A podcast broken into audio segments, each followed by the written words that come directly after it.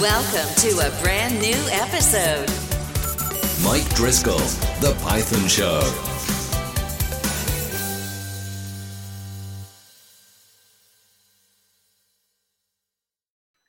Hello and welcome to the Python Show.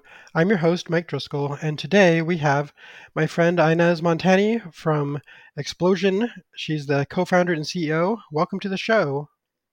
Yeah, thanks for having me. Very excited. Yeah, it's great to have you. I see that uh, you also work on some other projects. I mean, you're super busy with being a co founder and a CEO, but you also find time to be a developer on open source projects too. Yeah, I mean, it's always been kind of important to what we're doing, and I think it's also it's kind of in the DNA of the company that both me and my co-founder Matt, we're both developers. We develop in Python, and um, I think especially if you're building developer tools, you need to actually develop and stay close to that mm-hmm. and not lose the connection. So, how much do you think you still develop nowadays? I mean, less than I used to. Like, I think it's more in kind of these sprints. Like, sometimes I'm working on a thing and then I mm. spend like a day or two programming, and then there's some time where it's more, a lot more, I don't know, about the general vision and concept and product. Um, but uh, yeah, definitely. I also really enjoy doing front end development. I've always mm-hmm. done that. And it's also, I used to, yeah, pretty much do all of that for the company when we were smaller. And then for example, I had like some idea for a new interface for annotation tool, and then I just built that and uh, spent a day on it. And yeah. Um, yeah. That's cool. Well, let's take a step back so you can uh, tell us just a little bit about yourself and your your journey to programming. Uh, yeah, so I've actually I've always programmed. Um, I started as a teenager on the internet. I was more like an indoor indoor kid. Um, I discovered that you could make websites in Microsoft Word and upload them to the internet. So that was like super mm-hmm. exciting. Um, and uh, yeah, so I, I, really got more into that, um, building better websites, really writing the code from mm-hmm. scratch, mm-hmm. redesigning my website uh, once a month. Like that's that's kind of what you did, being part of these online communities. Um, yeah. And then I didn't I didn't actually do computer science, so I don't have a classic tech background because at the time mm. when I um, had to figure out what I wanted to do with my life, um, I didn't really feel like a programmer. Like it's it's weird looking back because you know of course i was like you know writing code and doing these things but i didn't really mm-hmm. identify with the typical trope of like you know the boys from like um you know school who were into computers. And yeah. so i did yeah yeah. It's i mean yeah that, i think i think a lot of women in tech kind of share that uh, story. But yeah so i did communication science media science and linguistics. Um, i was always into like language as well and um, yeah, so in what I'm doing now, I basically found like an area that combines everything I'm passionate about. So programming, working with language, uh, building things that I use for interesting products. And um, yeah, actually by coincidence, I met my co-founder Matt, who was also the original author of our library spaCy in Berlin. We started talking about it, and then we realized, wow, there's actually like a lot to do or to innovate. Like that was back in the day, like 2015. Mm-hmm. Um, there wasn't much even much software around for people to use commercially or really use in production. Like a lot of it was very research based, and that also reflected in the code and the presentation. Um, like those were academic projects, and so we're like, oh, let's just like we, we should work on this together and build something that's really designed to be used in real projects, in real mm-hmm. products. Mm-hmm. Um, and yeah, so that's how it all started. I started working on spaCy um, as a developer as well. And then shortly after, we founded a company around it. That's really cool. How do, I'm just curious, how do you found a company around an open source software package? Yeah, I mean that's that's a really good question. I mean, I think that's also something that's uh, discussed a lot, and there are different mm-hmm. there are different avenues here. So one that some companies do is having more like an open core model or selling support, but we always mm-hmm. saw that as like a bit problematic because often if you do support um, as your main business model, the incentives are a bit misaligned. Like if your doc, like we want yeah. our docs to be really good. It should be easy to get started, easy to be productive. And then if your docs are too good, like our goal was always, hey, if yeah, our software is good. People shouldn't need us to use it. And there's always stuff on top. Like we still sometimes do engagements with companies to help them use it even more eff- effectively. But um, we're like, well, that's yeah. support um, is not really the way to go. And the, the pro- plan was always to really, you know, have a business around it. And so we thought, hey, if we build something that's useful and open source, we can show people, hey, we can build great software. And there are always products that we can offer on top of mm-hmm. that. And especially in machine learning, like what we saw is a lot of it is not just the code. Now you have code plus data, and uh, the data is actually what's very specific and very valuable. So that's why um, our first product that we started developing um, very early on was an annotation tool that was also scriptable in Python as a developer tool, and that just helped people train their models more effectively, evaluate them, work with their mm-hmm. data, annotate, and so that's that's kind of how our product Prodigy came about. Well, it sounds to me like you guys are kind of ahead of the curve in a way because you guys are working on Prodigy and spaCy, and now now LLMs are like really big now. Do you, do you um, yeah, I mean it's like early on. It's, it's, definitely true. We were like kind of early. Um, also with the annotation tool or something around data, we were quite early to mm-hmm. market. Like back then, people, a lot of companies still had this idea of like, ah, yeah, data. You just outsource that to some cheap click workers. It's just um, boring work, and of course, that mm-hmm. wasn't true. Like the quality matters. It needs to be consistent, and it needs to be really part of the development process. You need to develop your data like mm-hmm. you need to develop your code, and that was definitely something that wasn't intuitive when we started. Now that's a lot um, you know more obvious to companies that you have to do it in house and also this idea that like no crowd work isn't the future um, mm-hmm. That's also become a lot more clear now with like large language models that basically kind of replace that need entirely for having like third party, um, you know, annotators work on like your specific problem. Like you don't need millions of examples anymore. You need a really small set, but that needs to be good. That makes sense to me. Um, I've seen that uh, you've been uh, going around the Python conference circuit this year. How how, how yeah. have you found that? Have you liked that? Yeah, I mean it's it's like really exciting again to be at real conferences. Like we really missed that over COVID. So this mm-hmm. is like mm-hmm. the first full year where we've been really at it again. We also did our first conference booth, um, first ever at PyData Amsterdam, which was amazing. Like having a little booth with like we have nice stickers, nice swag. We got to demo mm-hmm. our new product, Prodigy teams, talk to users, customers. Um, yeah, it's it's great. I love the you know, Python community and yeah, conferences are great and still not done. Still have more coming up this year. Mm-hmm. Yeah, I saw you were speaking at some of those conferences. How did that go? Um, yeah, really, really good. Like I did um, this year, of course, LLMs are like, uh, you know, a really hot mm-hmm. topic mm-hmm. that people want to know about. So um, I had like my talk, or that was also my EuroPython keynote on like how that fits into practical workflow and also, you know, taking away a bit of the hype and really looking at like practical use cases. What does that mean? And it was actually it was really nice to also talk to people who are really working at different companies, solving these problems, and also really seeing our vision resonate with people. Because you know, I feel like they're kind of they. If you just scroll through your LinkedIn feed, uh, people might get the idea that like, oh, NLP is practically solved, and um, mm-hmm. that's of course uh, very far from the truth. Yeah. Um, so there's also there are a lot of people really working hard um, on solving specific company problems, and that's that's always been the case, and that will also be the case in the future. Yeah.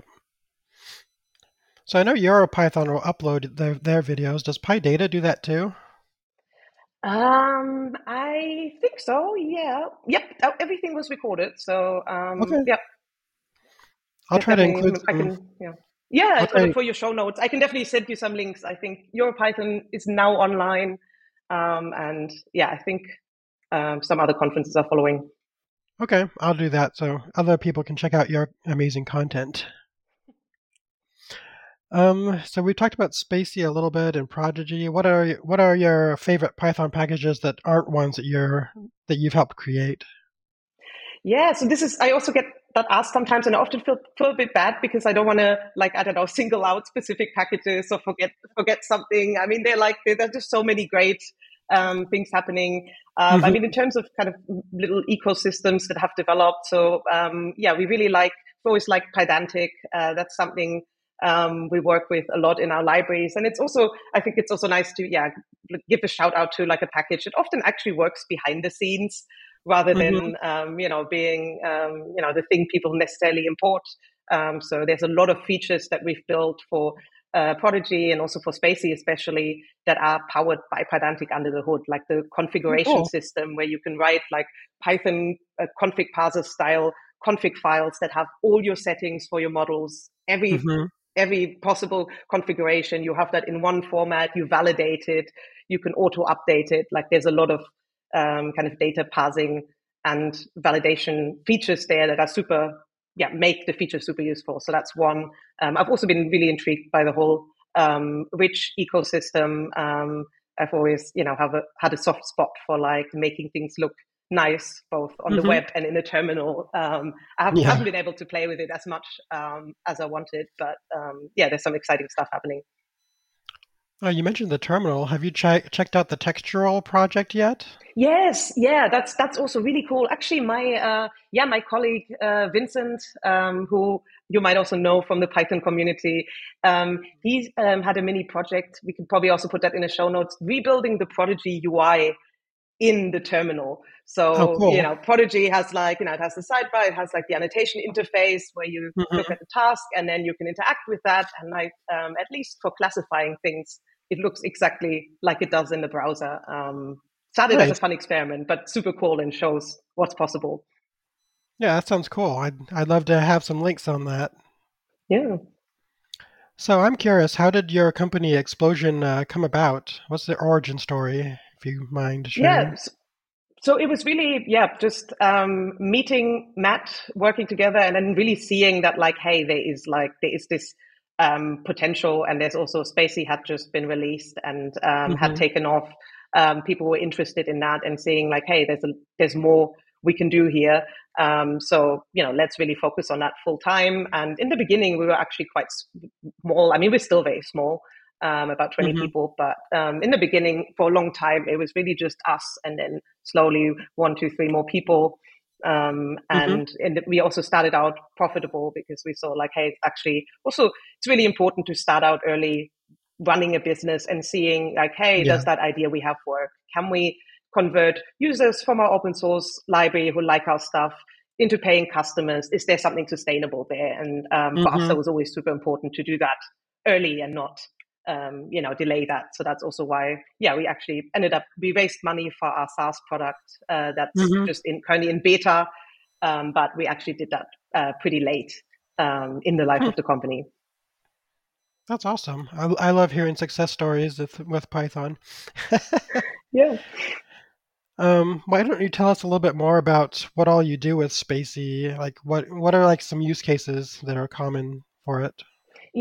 Yeah, so the idea that, as I said before, the concept of spaCy has always been to really be a library that can be used in production. So it needs to be fast, it needs to be extensible, it needs to have a good like um, user experience, developer mm-hmm. experience around it, and it's really built on um, the idea of you know you want to process text you have like text in any, pretty much any industry that comes in and you want to um, extract structured information about that text um, whether it's what the text okay. is about um, things like pe- person names company names dates uh, that are talked about how things are related to each other um, how um, you know like uh, what's a verb who does what um, that sort mm-hmm. of thing, um, you know, becomes uh, really important if you really want to under, like understand text better.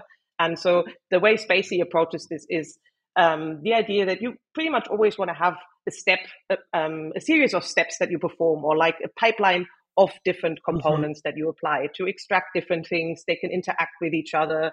Um, and you can also mix and match techniques. So there's, um, we do have uh, neural network models that are like um, good at um, solving the task and that you can train. But uh, for a lot of cases, you might want to use some rules or implement, um, you know, some custom matching. That spaCy also provides uh, really good support for.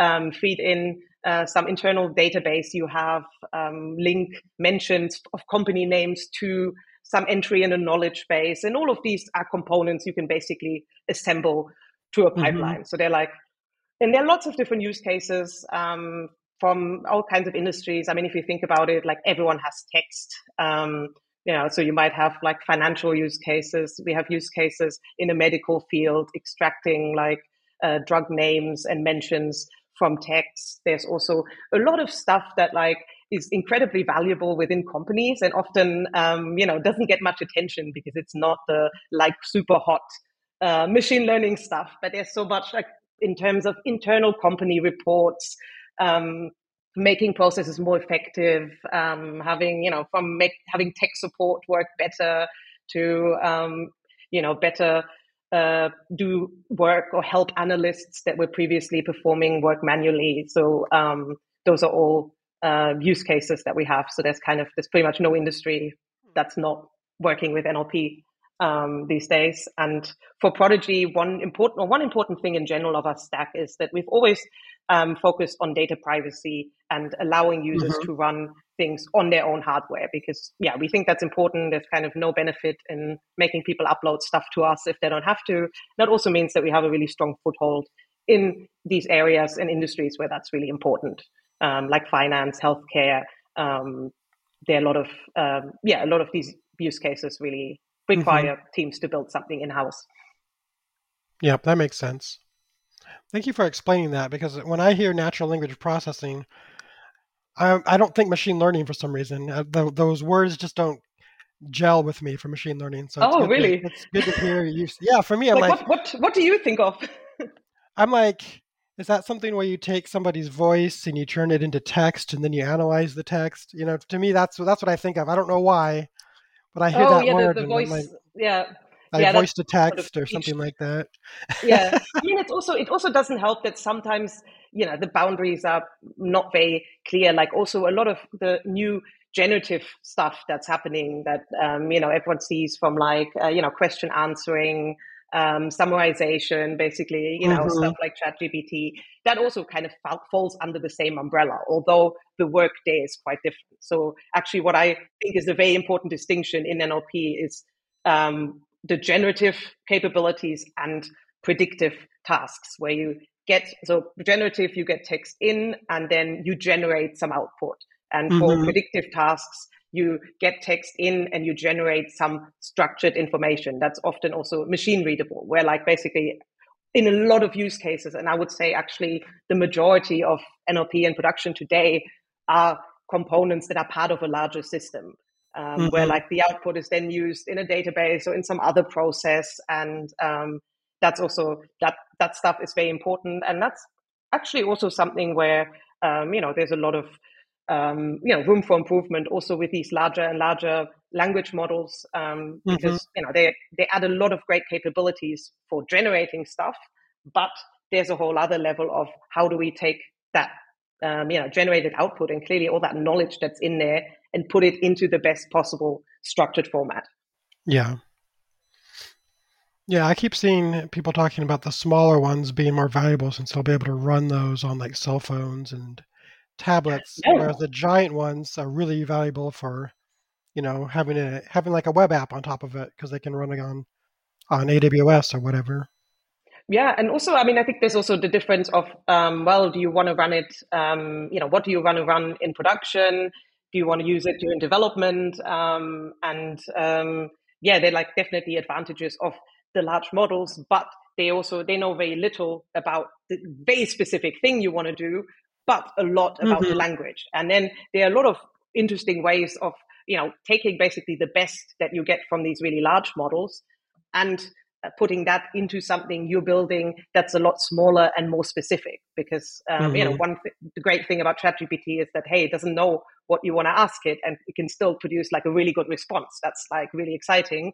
But yeah. if you often use cases are quite specific, like if you're working in a company, you know this is what we want to analyze. Here are some mm-hmm. constraints, and being able to constrain um, your system like that is really useful. And then, um, yeah, also that's why I see it's it moving like models. They don't have to be this large for like everything. Mm-hmm. And I think there's there's a lot of potential there for the future.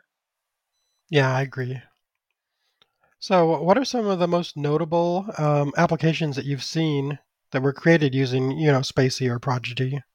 Yeah, I mean, it depends on how you how you define uh, notable. So one one project I really like um, is uh, one that actually we can have a link to that as well. It's we did a case study on that. It's um, the mm-hmm. Guardian. Mm-hmm. They used um, spaCy and Prodigy internally um, for a lot of interesting projects. And also, what I liked about that one is that it really also shows the importance of um, you know, developing good guidelines for what you want to annotate, how you want to structure the project. Mm-hmm. And I, they did that in they did that um, very well because they all have they had like a journalism background and were used to like thinking about language. A lot of that actually matters, and you have to think about edge cases. How do you define what a quote is?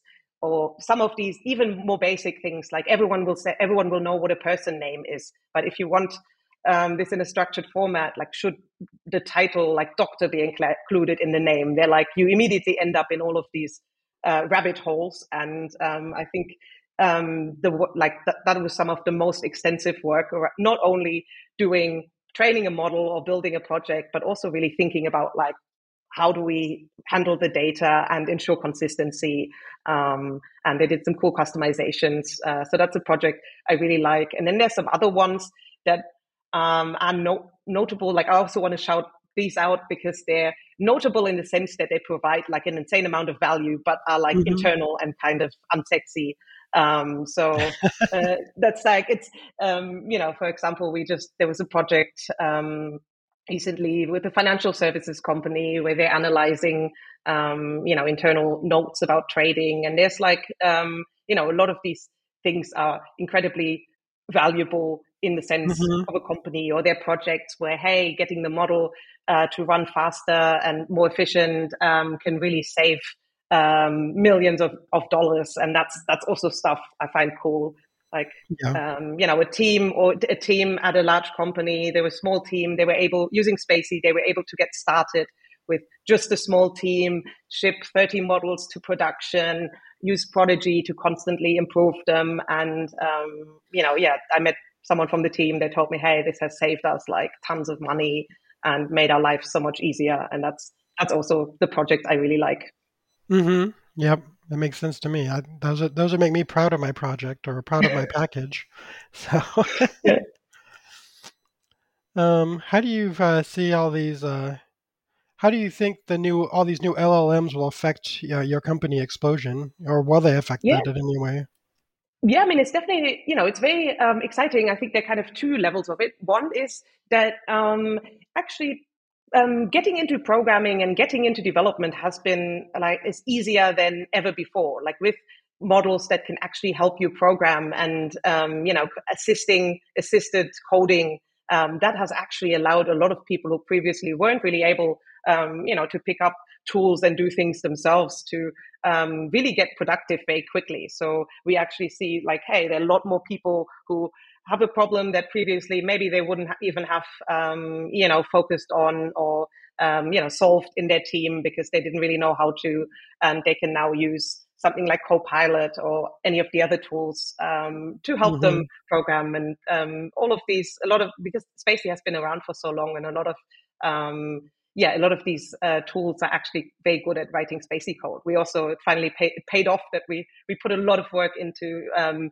ensuring backwards compatibility, keeping our APIs mm-hmm. stable. That's like was a significant effort, and of course not because we had that in mind, but um, it yeah. now shows um, like yeah, ChatGPT is great at um, writing spaCy code, and you can ask it like, hey, write me some rules for um, extracting US addresses, and it can do that. So it's kind of a meta level instead of you don't need ChatGPT mm-hmm. to extract US addresses, but you can make it give you code to do that. So that's nice. like, yeah, that's like the one side that actually, hey, it allows more people to get into um, that stuff. And then on the other side, of course, we also see a lot of new capabilities um, that we can use and integrate. So one is um, you know, of course, the generative um, capabilities, it's like something that's finally works and it's much easier to add. Like if you want to, you know, summarize a text.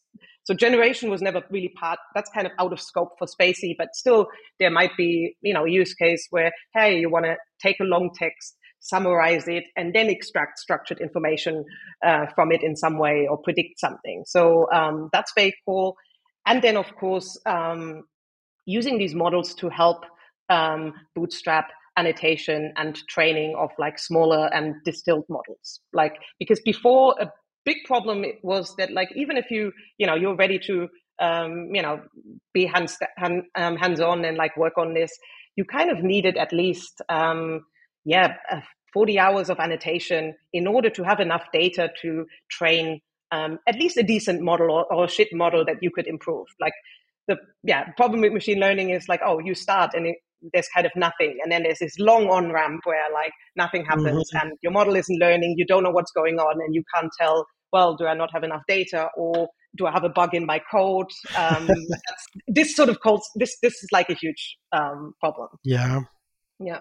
And that is something that really these large models are good at. Like there's absolutely you know you don't really don't need to crowdsource any annotations. You can you know use um, a large language model at development time to help you create um, labeled examples for your specific problem. So you can really take this very general knowledge, um, then correct it because you know there might still be edge cases or stuff specific in your data that you want to look at, and then very very quickly you can create um, a smaller, very specific data set, and then using that you can train a model that's much smaller, like you know maybe under a gigabyte, super fast, run runs entirely on your own hardware that can be a part of the system, and um, having this sort of end to end workflow. That's that's something, yeah, that's also we find really exciting, and that um, we'll continue working on in the future. Like I really, you know, imagine like, hey, you can you just pr- look at your data, create some examples,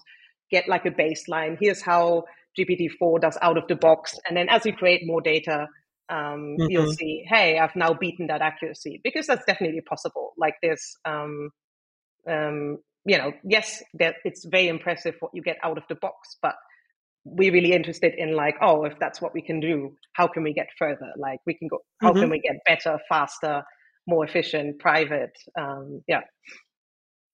Yeah, that makes sense.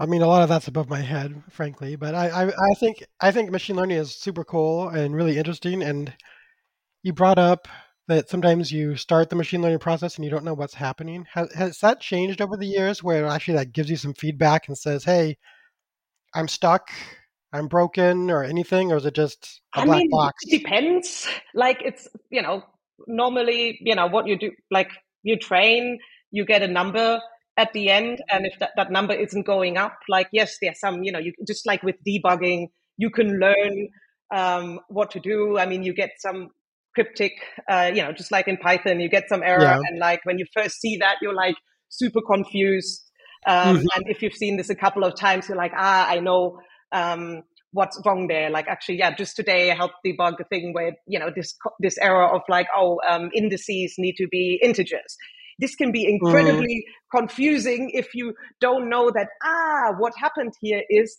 that my code is trying to access a dict that's a string. Um, mm.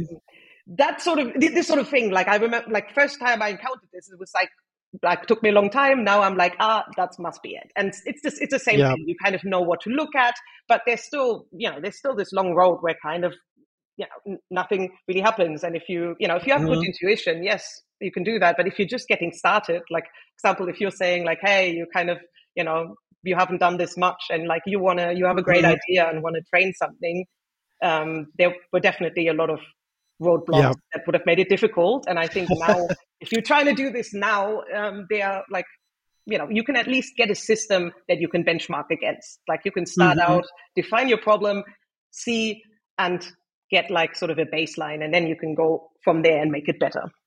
Yeah, yeah. That makes sense. So I think my last question for you was uh, what what currently excites you about the machine learning space right now? Um, yeah, actually, I feel like I'm, I just I know I, I think you've answered covered. this. Yeah, anything, anything that you haven't covered yet that excites yeah, you? Yeah, no, no, it just it just kind of came up. Like I'm excited about many things, and then I, I yeah. talk about stuff I'm excited about, and um, I mean, I definitely think like, yeah, what I just talked about, like, hey, how can we also, how can mm-hmm. we, you know, think past just like, um, you know, with chatbot or something like chatbot or like, uh, you know, mm-hmm. a dialogue system. That's what most people kind of have in mind when they think of large language models. And um, mm-hmm. what we kind of want to do is go beyond that. Like, what else can we use this for? Even can we use this on a more meta level, like, um, you know, to help um, you know use use a large language model to help people um, be better at applying best practices when they're building machine learning mm-hmm. systems. Like there's um, there's really a lot there that um, yeah we haven't uh, we haven't really had the time to explore yet. Um, so that's that's definitely something we want to do. Um,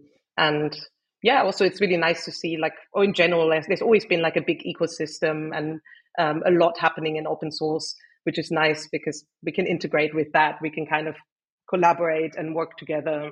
There's also a lot of movement on like open source models, um, you know, making things, um, you know, more like available. Um, and I do think definitely, you know, what we see is like, yeah, open source is still gonna uh, gonna win and become um, or be or be important. Like um, it's yeah. not all happening behind closed APIs. There's like there's an advantage to working with models via an API, um, and you know you can have the scaling effects. There's like um, a lot there, but there's also you know a whole other area of things that people want to do, and also it doesn't you know things people want to do and solve aren't just magically changing. Like even before computers, companies um, and mm-hmm. and people have solved certain problems and um, have done certain things, and computers have made this easier. AI is making this easier.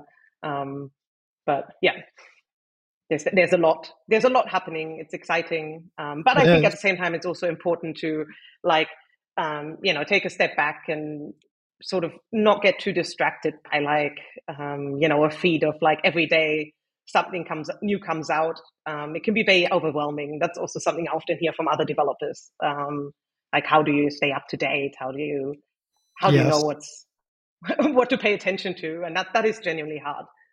It is. It's really hard because you're like, right now AI is hot, but you know, five years ago the web web world was the hot place to be. Everyone wanted to program websites or yeah, or, the, or cell while, phones. Yeah, for a while crypto was hot, and then yeah, that kind of crypto. Yeah. Yep.